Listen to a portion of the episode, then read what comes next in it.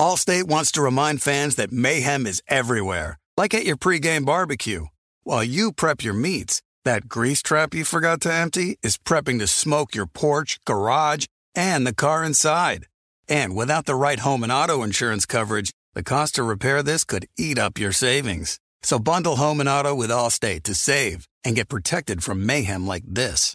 Bundled savings vary and are not available in every state. Coverage is subject to policy terms and conditions. Thank you for traveling with Amex Platinum. To your right, you'll see oceanside relaxation at a fine hotel and resort property. When booked through Amex Travel, you can enjoy complimentary breakfast for 2 and 4 p.m. late checkout. That's the powerful backing of American Express. Terms apply. Learn more at americanexpress.com slash with Amex. The volume. It's the Three and Out podcast presented by FanDuel. The sports calendar is packed, and there's no better place to get in on the action like FanDuel. There are so many sports to bet. NBA's coming down the home stretch. March Madness is here. You know we love those 12-5 upsets. The PGA Tour, kind of like Jordan Spieth this week. FanDuel has exclusive offers, boosts, and more all month long. When you win, you'll get paid fast. Jump into the action anytime during the game with live betting. Love a good live bet. Combine multiple bets for same game parlay. Love those two. Good payouts. Can't recommend it enough. So download the FanDuel app today to start making every moment more. 21 plus in select states. Gambling problem? Call 1-800-GAMBLER. Hope is here. Gambling help line ma.org or call 800-327-5050 for 24-7 support. MA. Call 1-877-8-HOPE-NY or text HOPE-NY 467-369-NY. FanDuel is offering online sports wagering in Kansas under an agreement with the Kansas Star Casino LLC. Call 1-800-GAMBLER or visit fanduel.com slash RG. Colorado, Iowa, Michigan, New Jersey, Ohio, Pennsylvania, Illinois, Tennessee, Virginia. 100 next step or text next step to 533-42 Arizona.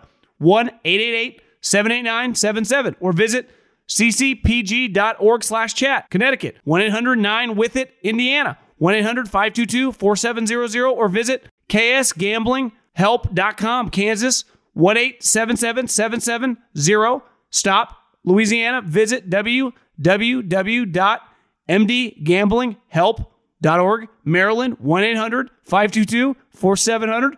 Wyoming. Or visit www.1800gambler.net West Virginia.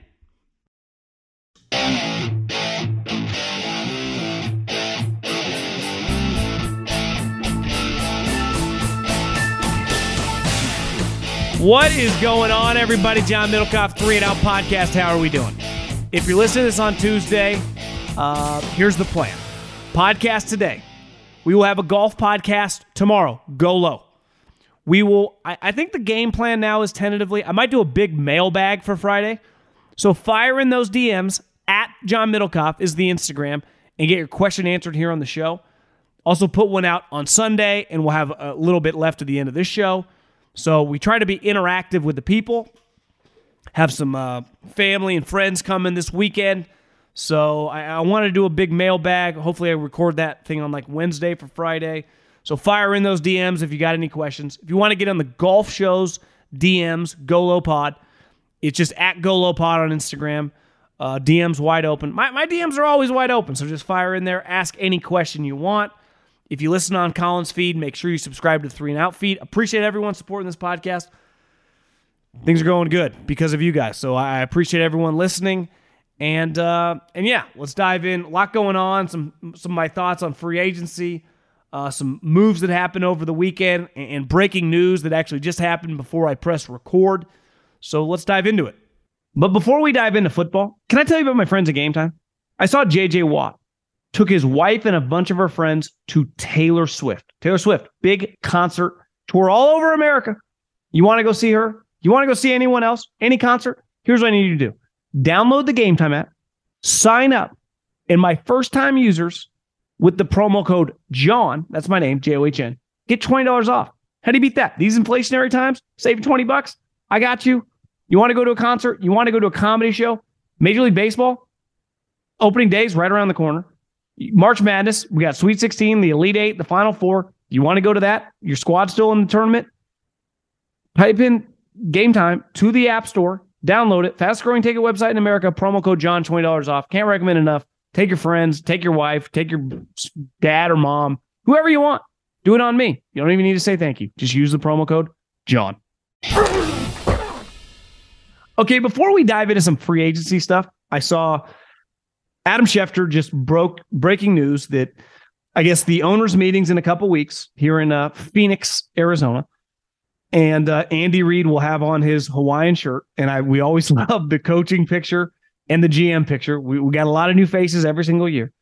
And the news from Adam Schefter is that Roger Goodell will be giving a contract extension and will continue to be the NFL commissioner. And for a guy who I would say has been polarizing in media circles over the year, it can't be denied. I was thinking about it. I think in my 38 years of life, you might have to say he's the best sports commissioner. Uh, I mean, I was born in 1984. When David Stern took over, I think he would be the other guy that would be in the discussion. And Roger Goodell has had some things in his tenure that were pretty polarizing and that were mistakes. But his number one goal, and I think a lot of guys have written about this since the breaking news, was I'm going to generate more revenue for the league. And the league hasn't just generated more revenue, it's generated historic amounts of money for owners, for coaches, for players. Everyone associated with the NFL is bigger now that they were than they were when the NFL took over. And to me, the other thing he has done, and some of it is out of his control. I think football benefits a lot from the way we're wired now in 2023. Less time, not because we have less time in a day, there's still 24 hours, but we just got more options. Our phone comes with our, us everywhere. Our attention spans are much smaller, and the NFL is tailor made for that. It's once a week on Sunday when none of us work. And then its primetime games are Monday night and Thursday night. And never forget Thursday night, pretty uh, you know, was a highly debated topic for a long time. Goodell didn't just push it, he led it forward. And it's now blown by all the Thursday night college football games and is bigger than any baseball or basketball game. But the number one thing Roger Goodell has done is just on his watch made football more popular. And the more popularity you have, the more money you make. And it's the biggest sport in America by a country mile. There's not even a close second. In reality, the second is college football. And the reason that second is because of the NFL draft. Now, obviously, it's got built in fan bases, but it is the NFL, the future NFL players have to play in college football for minimum three years. Where in think about the NBA. When I was a kid, college basketball was really big. Why? Because you could watch Allen Iverson, you could watch Shaq, you could watch all these future stars, Tim Duncan, play four years. Now they don't. And so college basketball, the tournament's really fun, but for the most part, we don't watch the regular season games. And the NBA on Adam Silver's watch, a guy who's loved by the media, he's lost half the audience in an eight year span. And everyone keeps telling me their their next deal is going to be massive with you know the media rights. How's that possible? The audience is not there. The reason Roger Goodell keeps getting dramatically more money in every television deal is their audience keeps growing in a time when television is completely splintered. It's the one thing we can agree upon. You put on an NFL game on Thursday night, on Sunday, or Monday night, we watch it. And we watch it as a country. And obviously, the playoffs and clearly the Super Bowl speak for themselves. They're in a different stratosphere than every other event. So, Roger Goodell, to me, the number one thing the NFL's got to figure out, and I think this has been reported by either Schefter or someone, maybe Florio wrote this, is one of the contingencies in this uh, contract is to try to find a succession plan because a succession plan is important. But the reality is, when they went from David Stern to Adam Silver, they thought it would go pretty well, and it hasn't. More than likely, whoever the next commissioner with the NFL, it's not going to be as good. And the reality is, you can't go outside the framework of the institution. Like, you're not going to hire some CEO of another company to run. There's too many bodies buried in these leagues. That's why they always hire internally. But let's just say Roger Goodell, the this he's the commissioner to, to 2030 or 2032. The next commit this might be the peak of football, the Roger Goodell era in terms of popularity, in terms of money, because uh, more often than not, when you look at the history of other commissioners, it usually gets worse as time goes on. Whoever takes over, so you know, listen, media hates him, the owners, the players, uh, the coaches, us podcasters Without the popularity of the NFL, there is no way I could make the living I'm making. So I listen, I, I'm I'm biased. I directly benefit from the popularity of this sport. And there's just no way around it. Roger Goodell has played a big role in the, you know, the machine that is the National Football League. Okay, some thoughts on free agency.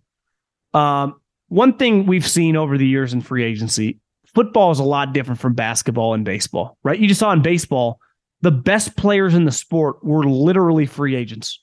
Anyone, well, not technically anyone, but the teams with the money could make bids on Aaron Judge, Trea Turner. It's just the way it works. Manny Machado. You, you know, basketball, no different. James Harden, Kevin Durant, whoever becomes a free agent, like anyone can sign those guys. In football, those guys in their prime don't hit the open market. So free agency is a lot about band aiding a position. And typically it's because you've missed on a draft pick. But band aiding a position is not, you know, a bad thing to do, right? Sometimes, listen, ha- having a girlfriend that works in real estate, it's an eye opening experience as a real estate agent to watch her deal with clients. It is a tough job. I, as someone who used to think like, does real estate agent really deserve this cut? Now I go the opposite. Like, I don't know if she's getting enough deal with some of the stuff she has to deal with. And obviously, whenever you buy a home, uh, different homes have different problems. And there's a, a lot bigger issue that, right, than if you need to completely change the foundation uh, than if the HVAC unit needs to be replaced.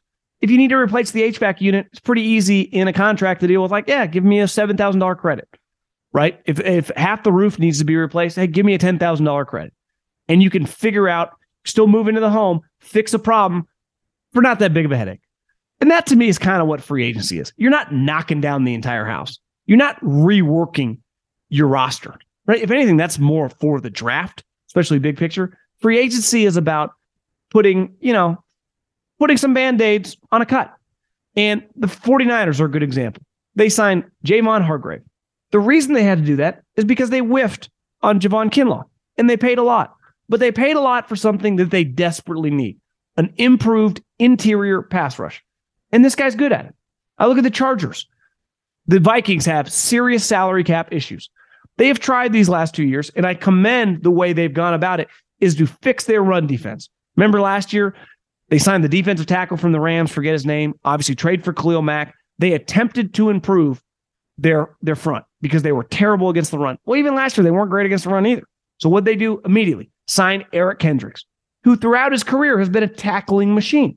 So they are making efforts onto areas that they are struggling with. Because if the Chargers can ever just stop the run, I got news for you. They're going to be pretty good because offensively has not been their problem.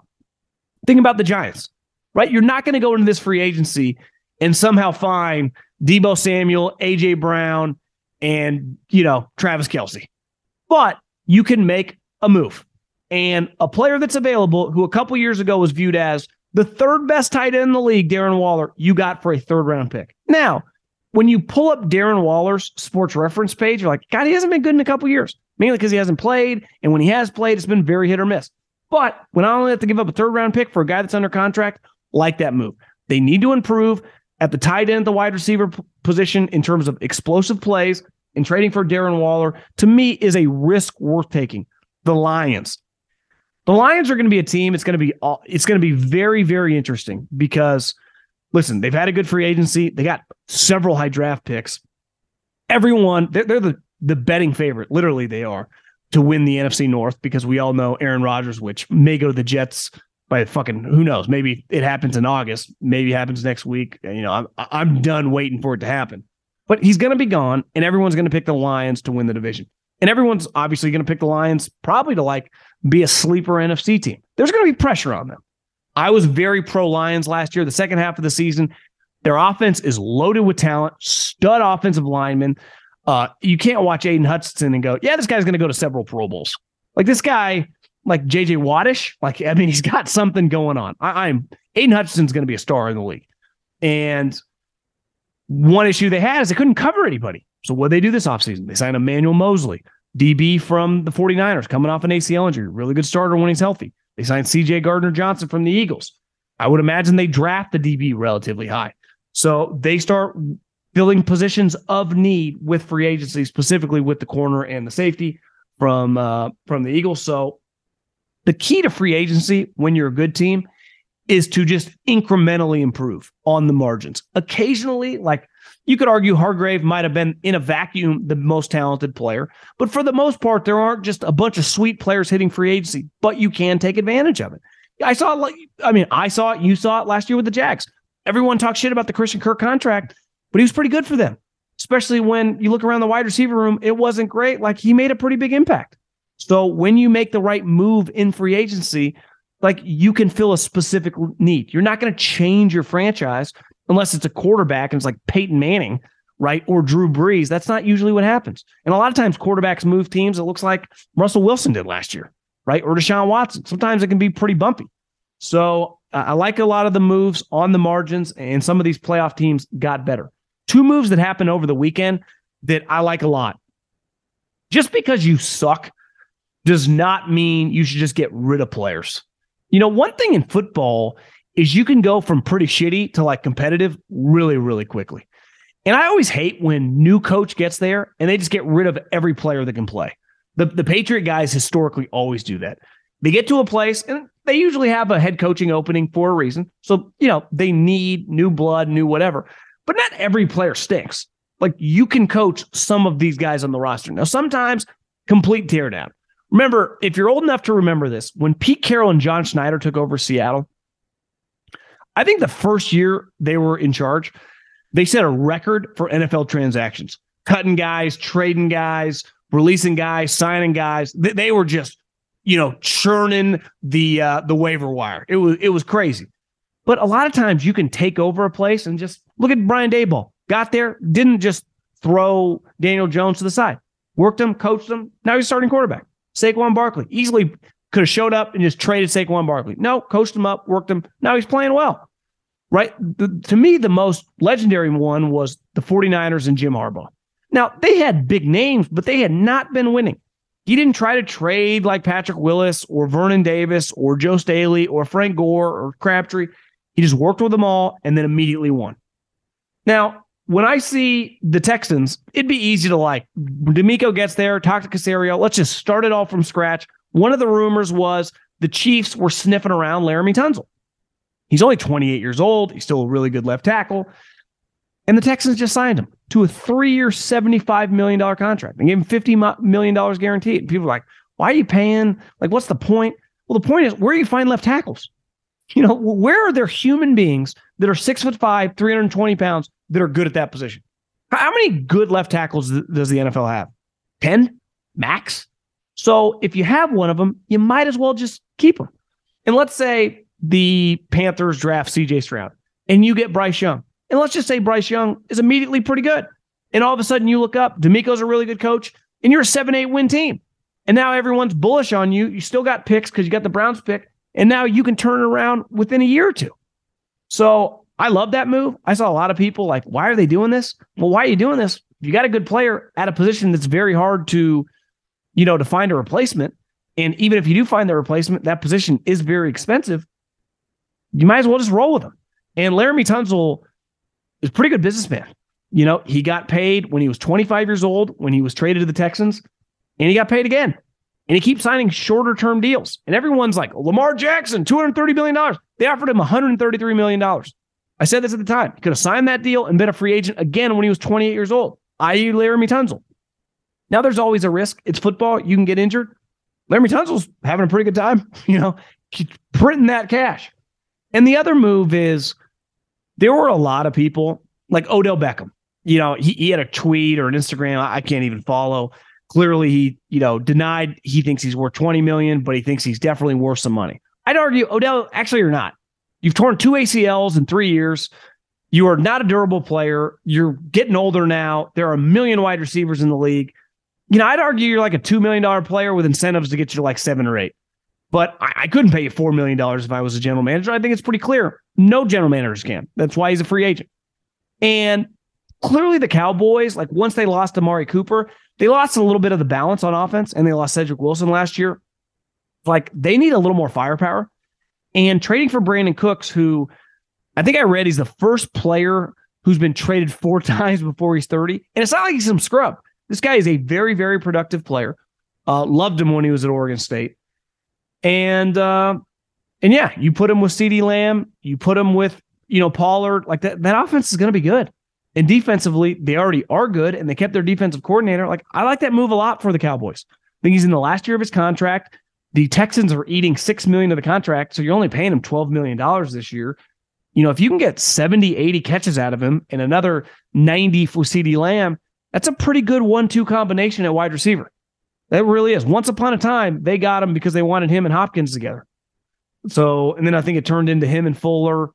I I, I really like this kind of combination with uh, maybe Cooks and Hopkins. Now thinking back on it, never played together. Got my Texans timeline a little mixed up. Sorry, I, I don't have my Texans, uh, you know, years exactly in order in the top of my head. But you know, I, I think Brandin Cooks is better than most people think.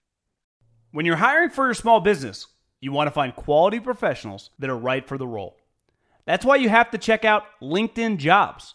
LinkedIn Jobs has the tools to help find the right professionals for your team faster and for free. LinkedIn isn't just a job board, they help you hire professionals you can't find anywhere else. Did you know 70% of LinkedIn users don't visit other leading job sites? LinkedIn's the only one I use. On LinkedIn, 86% of small businesses get a qualified candidate within 24 hours. Hire professionals like a professional on LinkedIn. LinkedIn is constantly finding ways to make the process easier.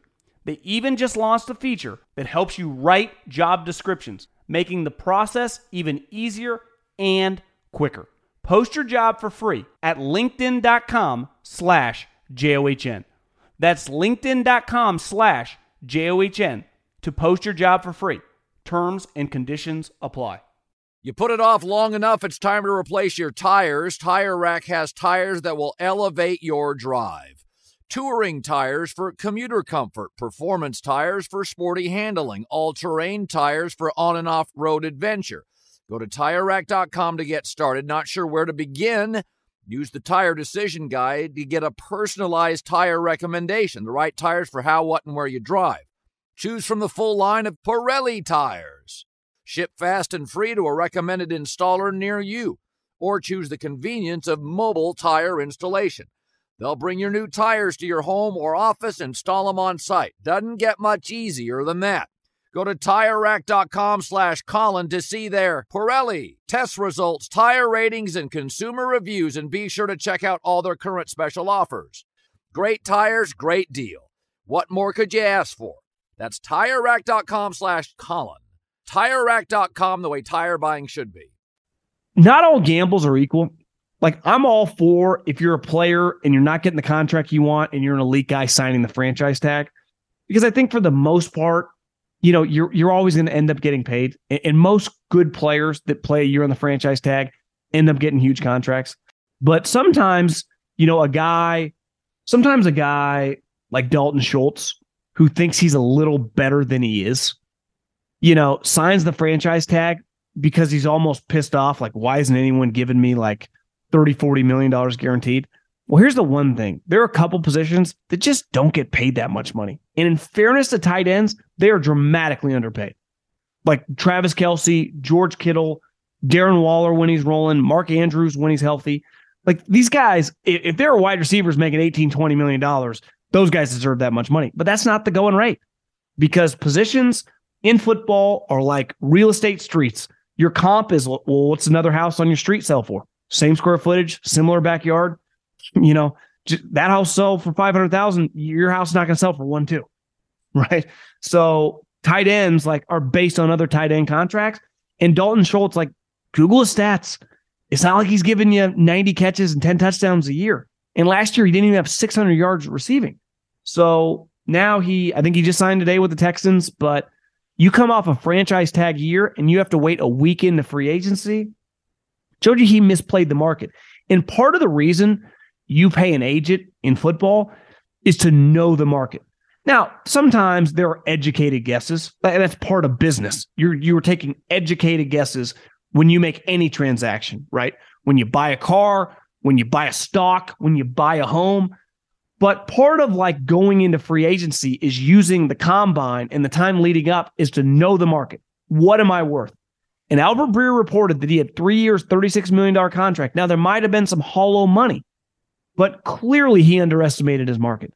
CJ Gardner Johnson, a lot of people like, how did the Lions get him for $8 million? And his agent tweeted, like, yeah, the Eagles offered us three for 24, but it was all fake money. Well, yeah, that's kind of a you problem. You know, you need to know your market because if your client is signing a week after free agency, clearly you went three or four days when you're getting offers your client doesn't like because you have promised him money that actually isn't there, or else you would have taken it.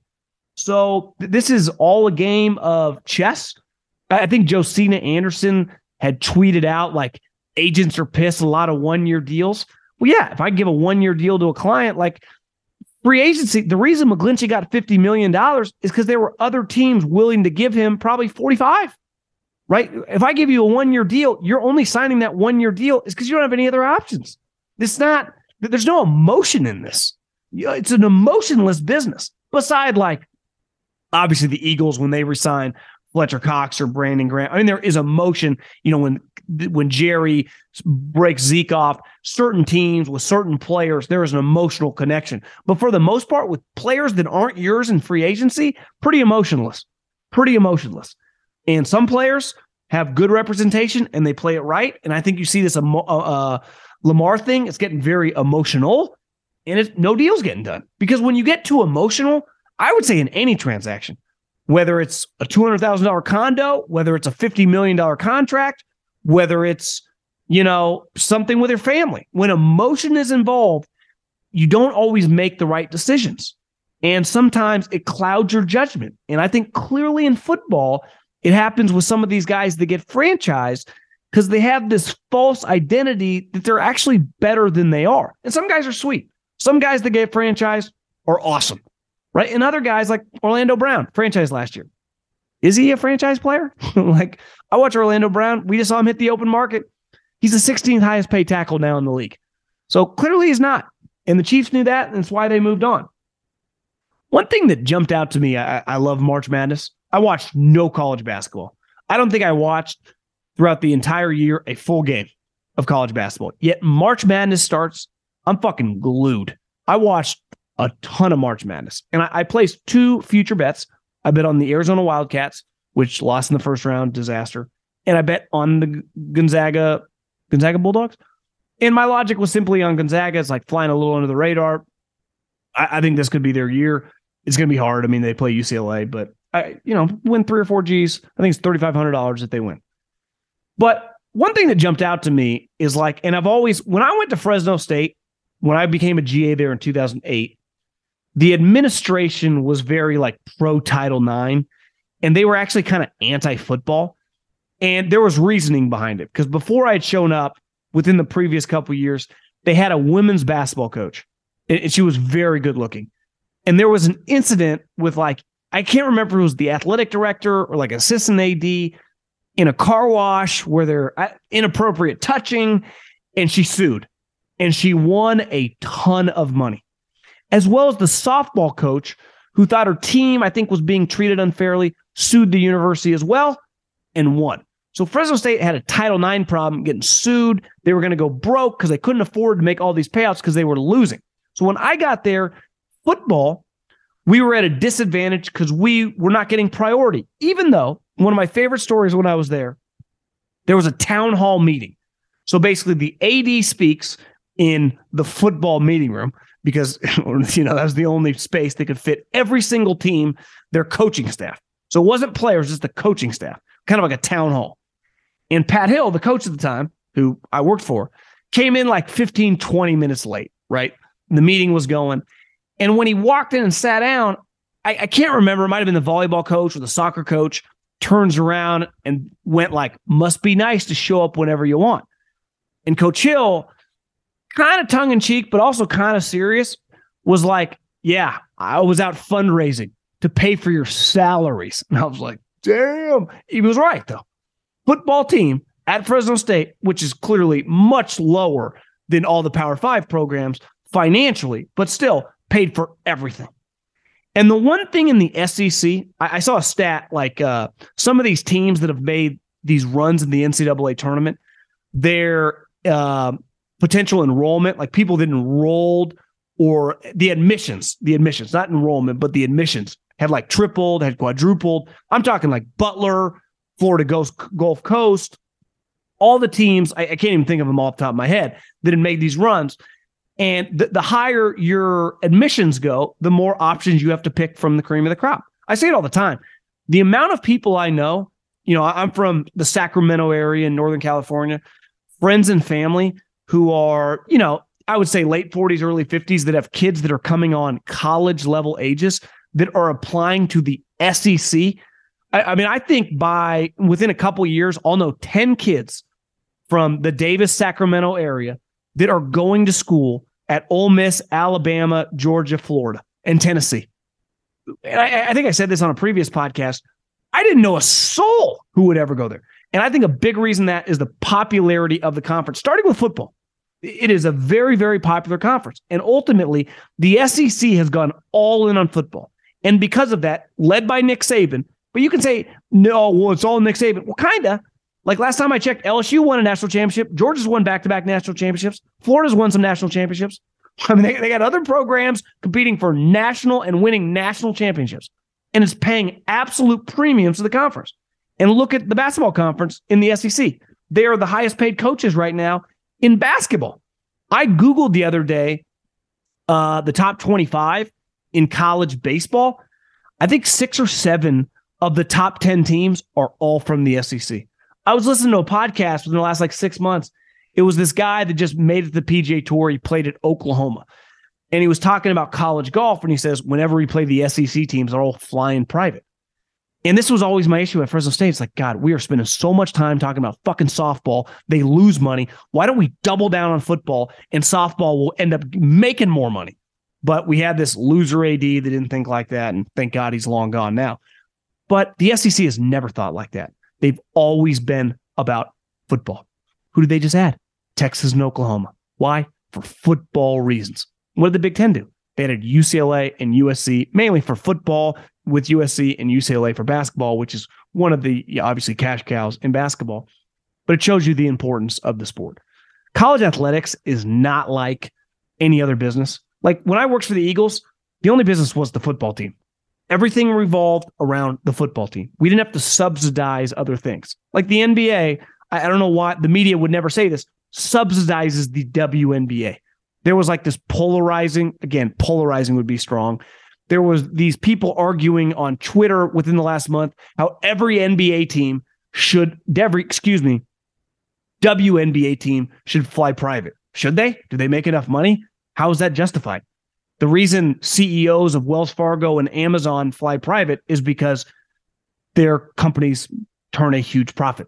The reason NBA teams or NFL teams or professional baseball teams fly charter flights is because they can pay for it. If you can't pay for it, you shouldn't fly it. And I, think football has the mindset in college athletics, the major conferences, and it feels like we're headed toward the SEC, toward the Big Ten, go all in in football everyone else benefits. Because ultimately, football, and depending on the school, some college basketball subsidize every other program. And I think the SEC just figured it out early on. Obviously, they benefited from a historical John Wooden like figure at Alabama in Nick Saban. But God, it really jumped out to me this weekend of they just care about sports more and specifically football, and everyone else has benefited. Uh, one move, you know, I just I loved Ryan Poles getting DJ Moore in that trade. I I, I really did. And I, he talked to Peter King today, and he said, you know, he thought about if he could potentially go from one to two and then two to nine, and it was going to take a little more time to potentially pull off that deal, and there was no guarantee that that deal could come. And you know, pigs get fed, hogs get slaughtered. He took the deal when he had the opportunity with the Panthers, and to me, getting DJ Moore was just a steal in that deal. I think the one thing the Panthers underestimated a little more. I, I would have said DJ Moore's not on the table. Like you're not staying at one. I don't think you're going to get a deal remotely close to pick nine. Next year's one. I would have given you next year's two, and then like maybe two more two. I, I would have given other picks, but not traded DJ Moore.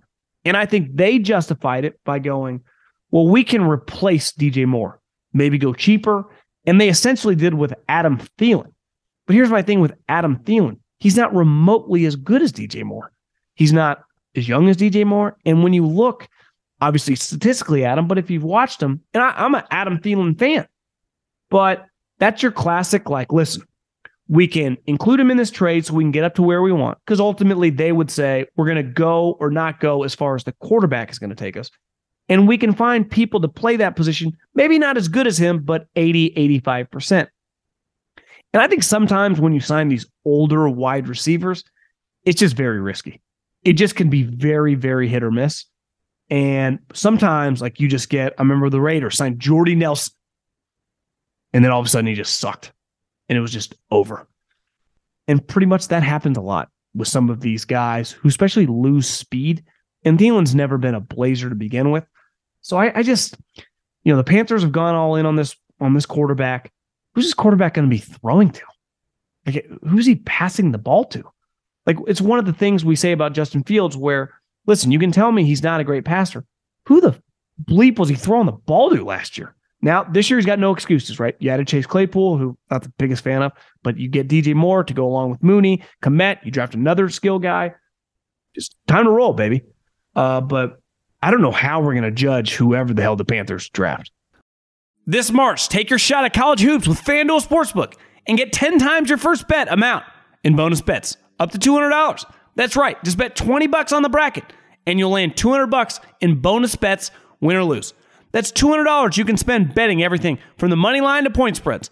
All on the app that's safe, secure, and super easy to use. And FanDuel is now live in Massachusetts. Download the app now and take advantage of the great special offers, boosts, and more. There's no better place to bet the tournament than FanDuel Sportsbook.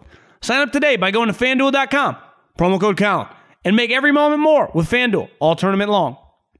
21 plus in select states. Gambling problem? Call 1 800 Gambler. Hope is here. Gambling help line ma.org or call 800 327 5050 for 24 7 support. MA. Call 1 877 8 HOPE NY or text HOPE NY 467 369 NY. FanDuel is offering online sports wagering in Kansas under an agreement with the Kansas Star Casino LLC. Call 1 800 Gambler or visit fanduel.com slash RG. Colorado, Iowa, Michigan, New Jersey, Ohio, Pennsylvania, Illinois, Tennessee, Virginia. 100 next step or text next step to 533-42 Arizona, 1-888-789-77 or visit ccpg.org slash chat. Connecticut, 1-800-9-WITH-IT, Indiana, 1-800-522-4700 or visit ksgamblinghelp.com, Kansas, 1-877-770. Stop, Louisiana, visit www.mdgamblinghelp.org, Maryland, 1-800-522-4700, Wyoming, or visit www.1800gambler.net, West Virginia. Okay, let's dive into this little thing we call the Middlekauff mailbag. At John Middlekauff is the Instagram handle. Direct messages wide open. Fire in those DMs and get your question answered here on the show. Max, I've seen a lot of mock drafts having Seattle take Jalen Carter at five. I don't think this would be a fit though. Pete and John typically like high, like high character guys. I get we need help on the D line, but we've signed some guys and do not think it would be worth putting a bad character guy in the locker room. However, it could have just been a bad incident and help him get back. I don't know. Your thoughts? Well, I would say Pete's taken some flyers over the years. Let's not act like Pete, you know, is running uh, the Princeton football program here. They traded for Percy Harvin. They drafted Frank Clark. Um, you know, they, they've had they, they've they, they've done their fair share of character guys. Uh, there's got to be a couple other ones that aren't coming to mind. Not saying Pete is like a renegade. You know, I'm not claiming to be like uh, Jimmy Johnson at the University of Miami, but I don't think they're just purely high character guys. I do think this would fit. You know, Pete has taken reclamation projects in college at USC, which I think kind of fits the mold of getting this elite player, get them in their culture. I think that's a discussion they're having. And I think everyone, I would say in that top 10, you know, basically after the quarterbacks, if we assume the quarterbacks go, let's just say they go one through four, which you know, typically it doesn't happen like that, but I'd say a couple years ago, remember it went Trevor, Zach Wilson, Trey Lance. So the first position player was the fourth player. Even if it goes like that, if you're drafting three or four through 10 up until like the Eagles, you got to have very, very serious conversations. If Jalen Carter is on the board, do we take him? To me, there is either like, if you're in the top 15, you're having like, is he on our draft board or is he not? And what I mean, like in the first round. If he's there, because it's a no brainer, he's going to be the highest rated player. Would we take him? Because there's the discussion has to happen before the draft. You could argue basically every team drafting in the first round is having that conversation. What if he falls? Do we pull the trigger? Because if he falls past five, he's the best player on the board. And to me, that's a conversation that's probably with Pete and John. It's happening with those two. But every team, their coach and general manager are having that conversation. And whoever does the SEC for that team, you know, is being, I, I would say, asked, uh, being told to accumulate information, to become like CSI, go be a detective, go to Athens, Georgia, find as much information as we can my head of pers- or head of security is dealing with the police using his connections because we got to find out what the issue is there with him. Is this habitual? Has there been several issues? Because let's face it, in cities like that, stuff gets swept under the rug. In the SEC, in these big college programs, the Big 10, Big 12, when you're a star and the program is dominating, stuff doesn't get reported. But that's the reason that you have scouts. That's why I say they're underpaid. The good ones get that information.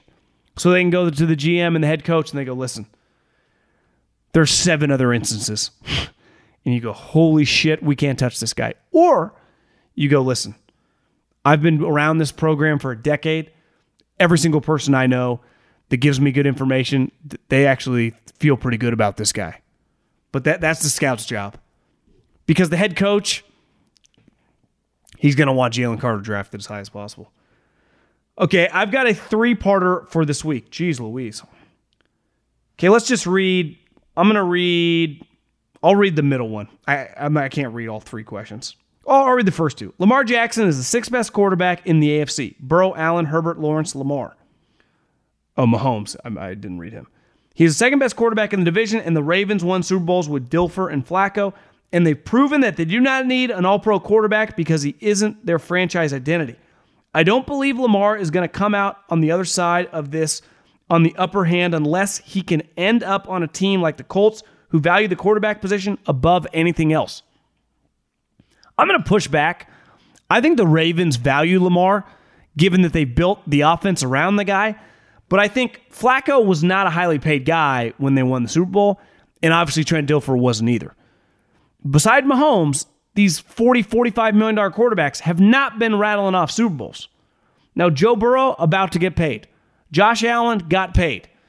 We'll see. I mean, Josh Allen, since he's been paid, they haven't exactly been in the AFC Championship game or the Super Bowl. We're going to see once Joe Burrow and Higgins get paid, like, does their team look the same?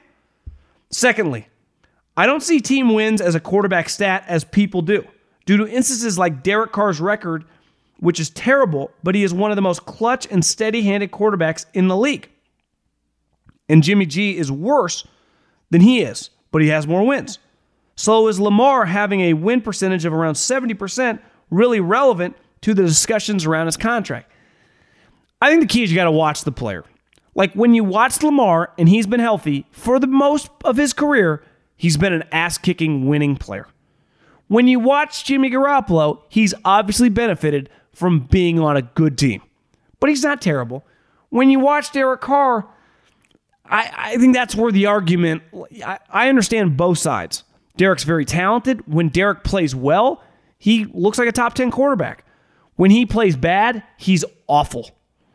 So I, I think the key is to put every quarterback, when you're evaluating them for a contract, in a vacuum and just evaluate them. How good's the guy? If you're a good quarterback, your team's going to win. There aren't many really good quarterbacks who always lose. Right now, you could argue a lot of good quarterbacks are on good organizations. Matt Stafford, pretty good quarterback, right? How good he is, it's up for debate. bad organization, but you know, they made the playoffs several times when he was with the Lions. Right? Like, is Geno Smith a good player, or did he benefit from playing on an offense that had a star young running back in Kenneth Walker, DJ Metcalf, Tyler Lockett, two good young tackles? I don't know. You know, this is it's why sports arguments are entertaining. But like, why have the Packers won for 30 years? They've had Brett Favre and Aaron Rodgers. You know, why did Peyton Manning win? Because he's fucking Peyton Manning and he dominates. You put Peyton Manning with any team, he's to win. Right? Tom Brady, you could have put him with, you put him in the Lions this year. The Lions are winning 13 games. So quarterbacks, I, I, I, I hear you. It's not a win or loss stat. If you have the worst defense of all time, your team's going to struggle. But look at Justin Herbert. Over the last two years, they've had been one of the worst run defenses in the league. Last year, their defense was pretty bad. This year, it got better the second half of the season. And what? They won 10 games this year. He's won 19 games in two years. Right?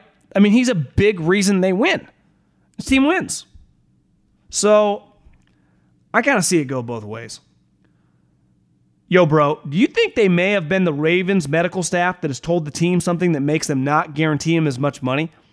and that they just put this type of tag on him so they wouldn't hinder him getting money he could return as well. I'm referring to Lamar. Yeah, I, I, think we're overcomplicating this. I think it's pretty simple business. I think they know no team wants to trade two first round picks and give him $200 million. So if me or you ran the Ravens and we had drafted Lamar Jackson, and like most people that have been around Lamar Jackson, they really like Lamar Jackson. He's a very likable guy. His teammates like him. When he's on the field, he's been really good. He's a type guy you feel great about drafting. Like once you make the pick, I mean, at the time, I, I didn't feel great about drafting him, but once you draft him, you're glad you have him, and then he exceeds your expectations. But this is a business. Like, who am I competing against for his services? He's not a true free agent, so I don't need to bid against myself. Every team in the league can bid for his services now. They just also have to give two first round picks, and they're not doing it.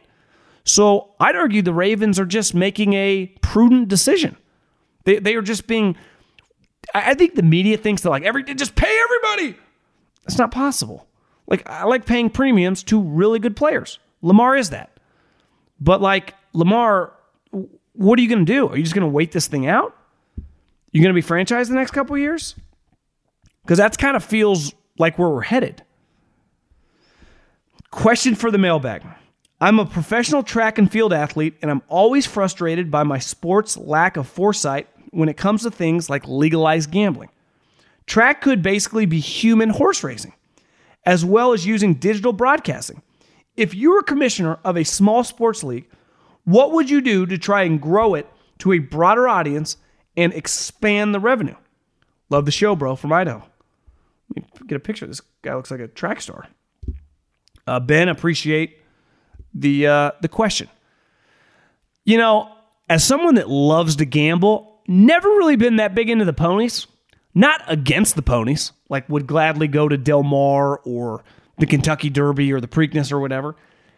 I've just never have. So maybe part of it is just I've never been a part of it. I, I, I do think the one thing with horse racing is a little unique.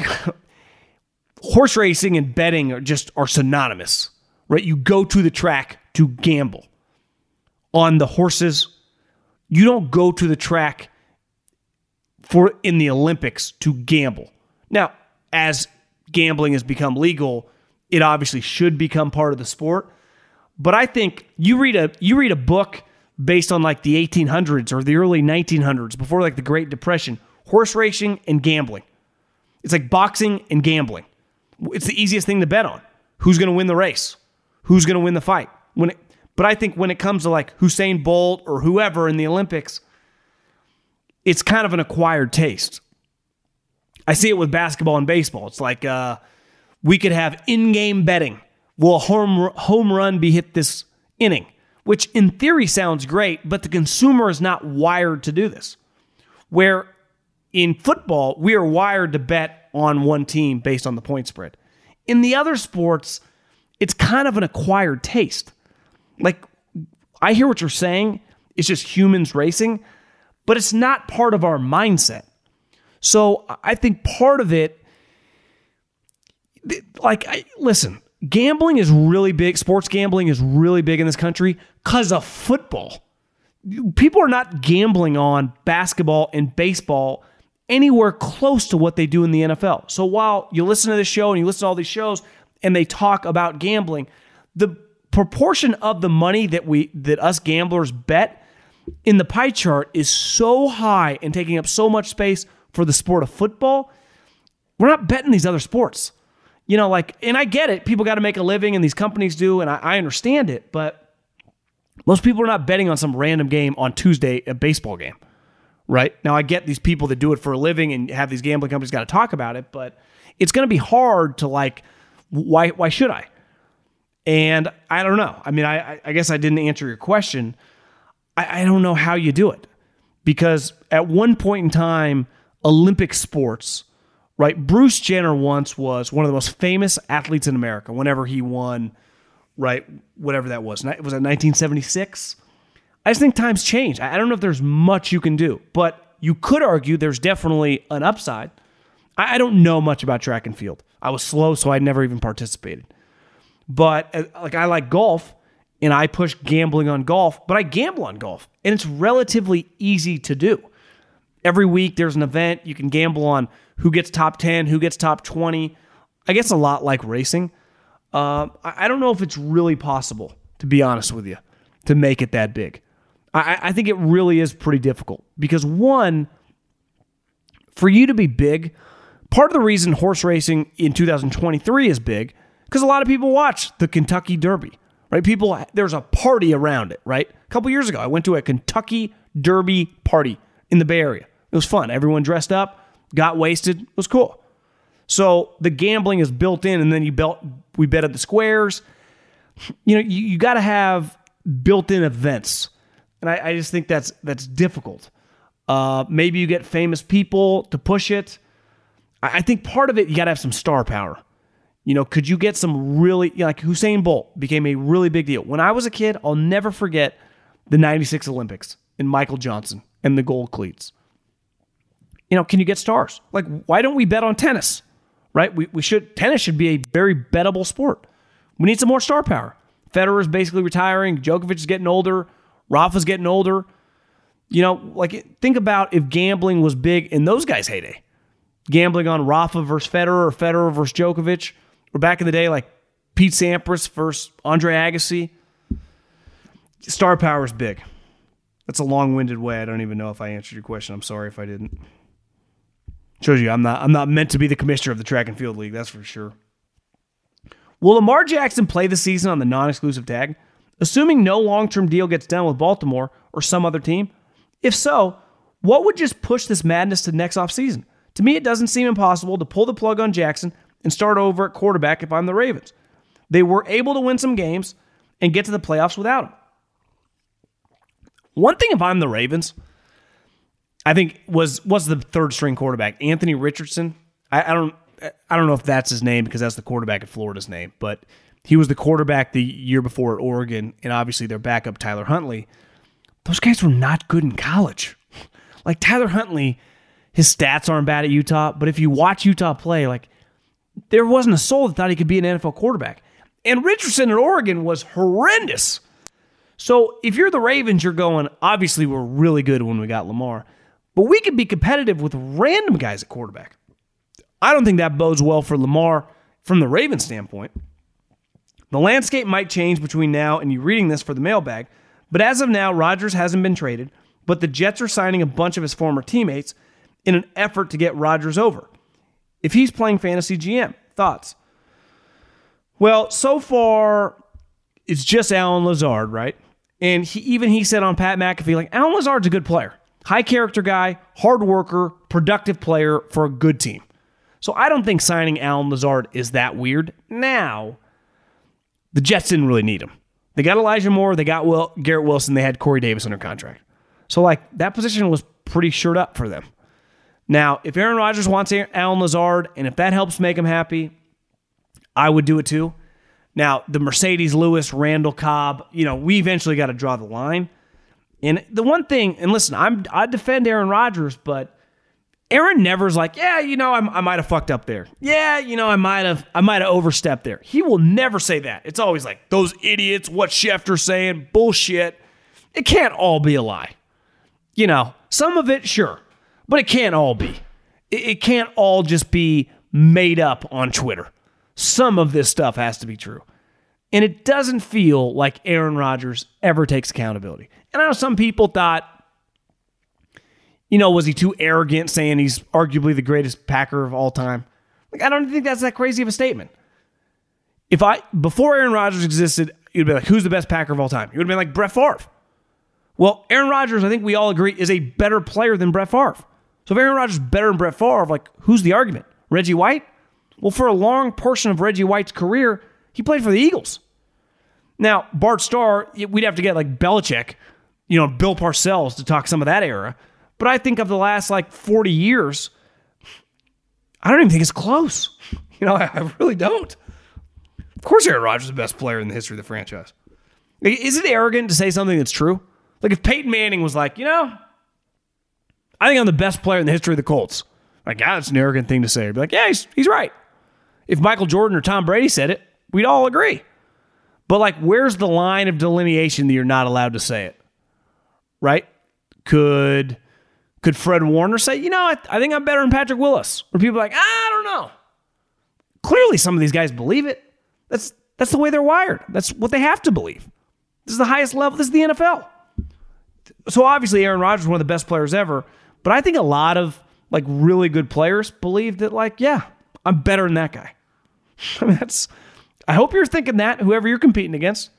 I, I know I try to think that about myself. Doesn't mean you. There's also some insecurity behind it, but you also kind of have to believe it if you're going to have some success. Okay, this is from Austin. First time mailbag. Heard about you through Colin's podcast. Great listening. Appreciate you. As a Panthers fan, do you think that Frank was on board with the decision to move up to number one? Does he like CJ Stroud? Stroud has the prototypical build. If so, you believe the Panthers could somehow smokescreen Houston into trading up for number one to secure Bryce, if that is Houston's guy. Thanks. I can't remember who I heard say this. It might have been Albert Breer. Someone just rattled off all the uh, quarterbacks Frank has coached. And the overwhelming majority of them, now he's only been the head coach in Indy, but when he was a coordinator at multiple spots, were really big quarterbacks. Philip Rivers, Carson Wentz, Philip Rivers again, Matt Ryan, Carson Wentz again, Nick Foles, uh, Jacoby Brissett. Andrew Luck. Like he likes big physical quarterbacks. Google Frank. It's a big SOB. He's not a small guy. For the most part, when you meet a big guy in sports, they typically like other big players. Smaller guys might be more open minded to both body types, but if you're a big quarterback, you're going to like other big quarterbacks, right? Like John Elway or Peyton Manning they are typically not going to go after short quarterbacks. Why? They're big, elite, like body types. So that's who they're going to be inclined to like because that's who they were. So I think most people feel that Frank, who really nice guy, uh, one thing I've heard is, you know, he's not a big like take a stand guy. He'll kind of go with the flow. And just who's pushing this? I think it's fair to say the owner pushed this trade. Go get me a young star franchise quarterback. Now, did they have a guy that they traded up to get? All reports seem to indicate that's not the case. So maybe they wanted to get up to figure out who they were going to end up drafting. Which CJ Stroud, what's he like, six three, prototypical pocket quarterback who showed again in the Georgia game that he can move.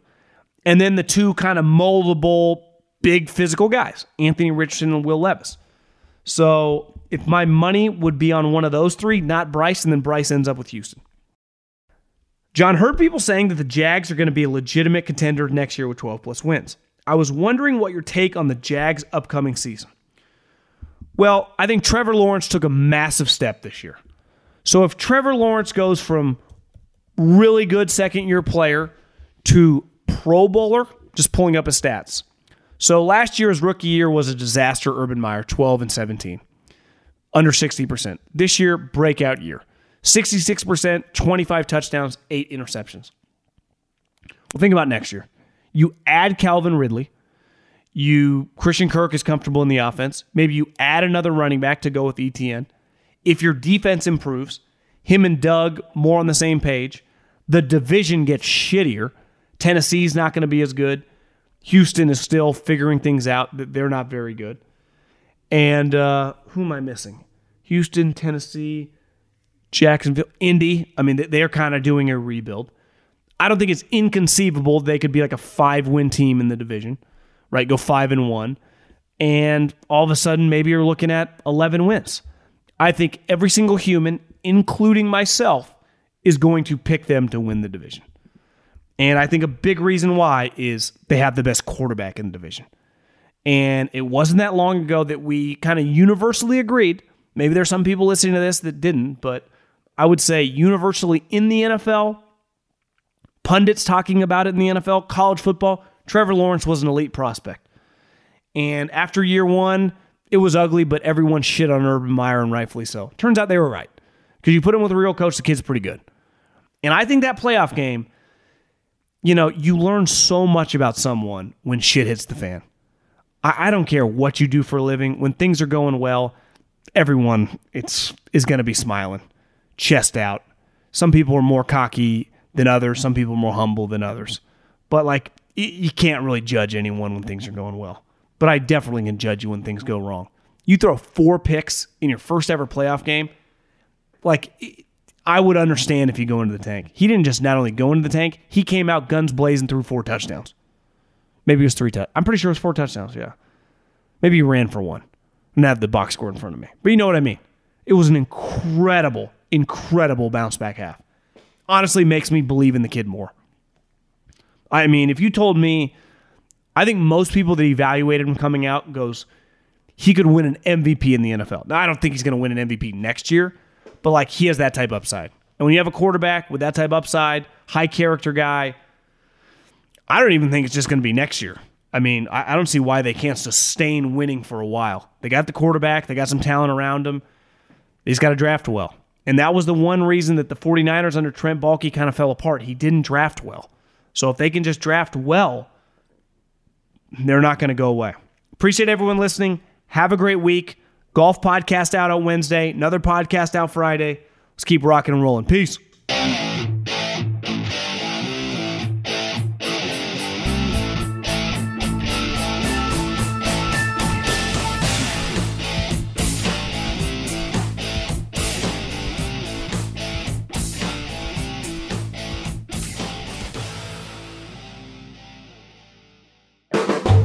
The volume. This is the story of the one. As a maintenance engineer, he hears things differently. To the untrained ear, everything on his shop floor might sound fine, but he can hear gears grinding or a belt slipping. So he steps in to fix the problem at hand before it gets out of hand. And he knows Grainger's got the right product he needs to get the job done, which is music to his ears. Call, clickgrainger.com, or just stop by. Grainger, for the ones who get it done.